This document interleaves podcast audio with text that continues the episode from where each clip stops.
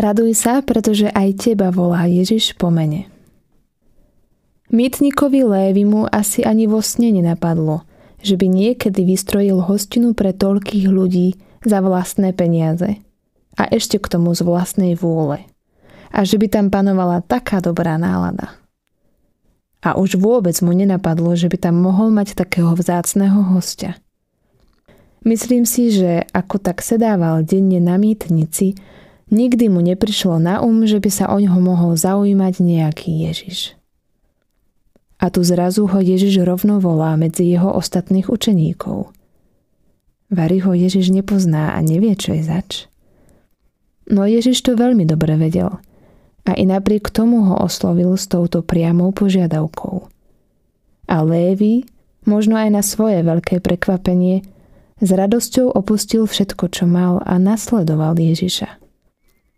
A z tej veľkej radosti, že našiel pravý zmysel života, Ježiša, Vystrojil obrovskú hostinu, aby sa na nej mohol aj s ostatnými podeliť o túto radostnú správu.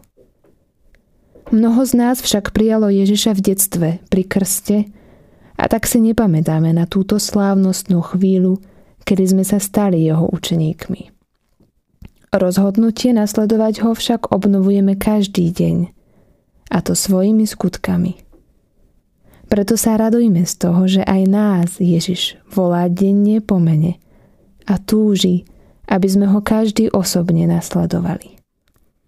Podelme sa o túto radostnú novinu aj s ľuďmi v našom okolí. Nemusíme hneď vystrojiť hostinu ako lévy a rozprávať každému o Ježišovi, no prinášajme ho všade so sebou.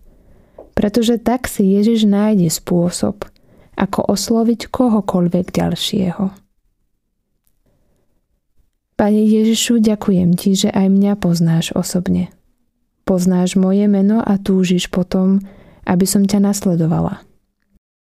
Ďakujem Ti, že môžem prežívať Tvoju blízkosť a zároveň prosím, aby som ťa vedela prinášať so sebou všade, kam pôjdem.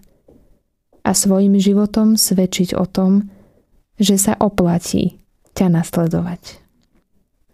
Dnes sa opäť rozhodni nasledovať Ježiša a raduj sa z tohto rozhodnutia, tak, aby tú tvoju radosť pocitilo aj tvoje okolie.